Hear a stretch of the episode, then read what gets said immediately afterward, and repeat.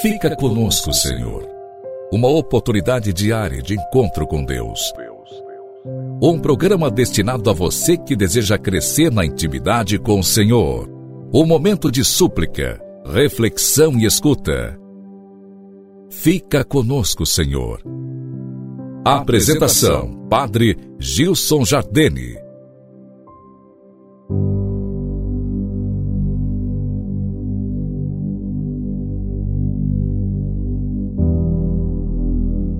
Louvado seja nosso Senhor Jesus Cristo, para sempre seja louvado. Querido irmão, com muita alegria te encontro nesses minutos de graça. Juntos nós exclamamos com muita fé: Fica conosco, Senhor. Hoje, nesse dia 17 de janeiro, a igreja celebra a memória de Santo Antão. Santo Antão Abade esse insigne pai do monaquismo nasceu no Egito por volta do ano 250. Depois da morte dos seus pais, distribuiu seus bens aos pobres e retirou-se para o deserto, onde começou a levar vida de penitência. Teve numerosos discípulos e trabalhou em defesa da igreja, estimulando os confessores da fé durante a perseguição de Diocleciano e apoiando Santo Atanásio na luta contra os arianos e a sua heresia. Santo Antão morreu em 356. Santo Antão, rogai por nós. Partilho contigo hoje a segunda leitura do ofício das leituras da liturgia das horas da vida de Santo Antão, escrita por Santo Atanásio, bispo.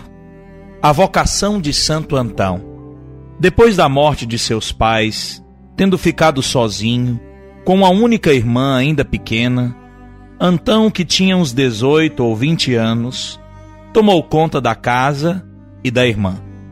Mal haviam passado seis meses desde o falecimento dos pais, indo um dia à igreja, como de costume, refletia consigo mesmo sobre o motivo que levara os apóstolos a abandonarem tudo para seguir o Salvador.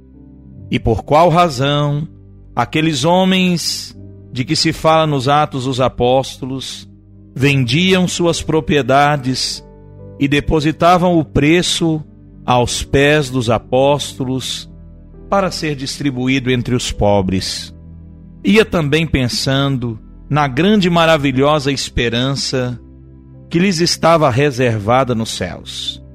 Meditando nessas coisas, entrou na igreja no exato momento em que se lia o Evangelho e ouviu o que o Senhor disse ao jovem rico: Se tu queres ser perfeito, vai, vende tudo o que tens, dá o dinheiro aos pobres, depois vem e segue-me, e terás um tesouro no céu. Antão considerou que a lembrança dos santos exemplos lhe tinha vindo de Deus e que aquelas palavras eram dirigidas pessoalmente para ele. Logo que voltou da igreja, repartiu com os habitantes da aldeia as propriedades que herdara da família. Possuía trezentos campos lavrados, férteis e muito aprazíveis, para que não fossem motivo de preocupação, nem para si próprio, nem para a irmã. Vendeu também todos os móveis e distribuiu com os pobres a grande quantia que obtivera, reservando apenas uma pequena parte por causa da irmã. Entretanto, outra vez na igreja, ouviu o Senhor dizer no Evangelho: não vos preocupeis com o dia de amanhã. Não podendo mais resistir, até aquele pouco que restara, deu aos pobres. Confiou então a irmã a uma comunidade de virgens consagradas que conhecia e considerava fiéis, para que fosse educada no mosteiro. Quanto a ele, a partir de então, entregou-se a uma vida de ascese e rigorosa mortificação, nas imediações de sua casa. Trabalhava com as próprias mãos, pois ouvira a palavra da Escritura: quem não quer trabalhar, também não deve comer. Com uma parte do que ganhava, comprava o pão que comia, o resto dava aos pobres. Rezava continuamente, pois aprendera que é preciso rezar a sós sem cessar. Era tão atento à leitura que nada lhe escapava do que tinha lido na Escritura. Retinha tudo de tal forma que sua memória acabou por se substituir aos livros. Todos os habitantes da aldeia e os homens honrados que tratavam com ele, vendo um homem assim, chamavam-no amigo de Deus. Uns o amavam como filho, outros como irmão. Querido irmão, que o exemplo de Santo Antão, Anacoreta, homem místico, muito dedicado na oração, na sese, na mortificação, na penitência. Sirva para nós de exemplo. Nós vivemos tantas vezes apegados a tantas coisas, a situações, a pessoas, a bens, a lugares, a honras. Nada disso nos servirá. Muitas vezes, abraçando e correndo atrás das coisas que passam, acabamos perdendo nosso tempo e assim perdendo também a salvação, a vida eterna e a comunhão com o Senhor. Que a graça de Deus nos permita, querido irmão, viver de tal modo, abraçando as coisas que não passam, as coisas eternas, com as quais devemos ocupar nosso tempo, nossa mente e o nosso coração.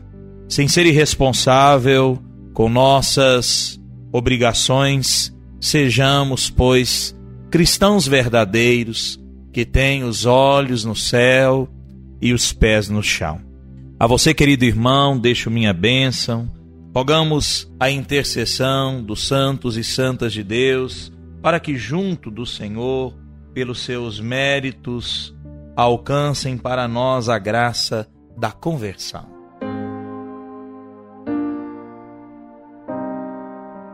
Em nome do Pai, do Filho e do Espírito Santo. Amém. Ó Deus que chamaste Santo Antão, Pai dos monges, para vos servir por uma vida heróica, dai-nos por suas preces a graça de renunciar a nós mesmos e amar-vos acima de tudo, por nosso Senhor Jesus Cristo, vosso Filho, na unidade do Espírito Santo. Amém desça e permaneça sobre ti a bênção do Deus Todo-Poderoso, Pai, o Filho e o Espírito Santo. Amém. Um forte abraço e até amanhã com a graça de Deus.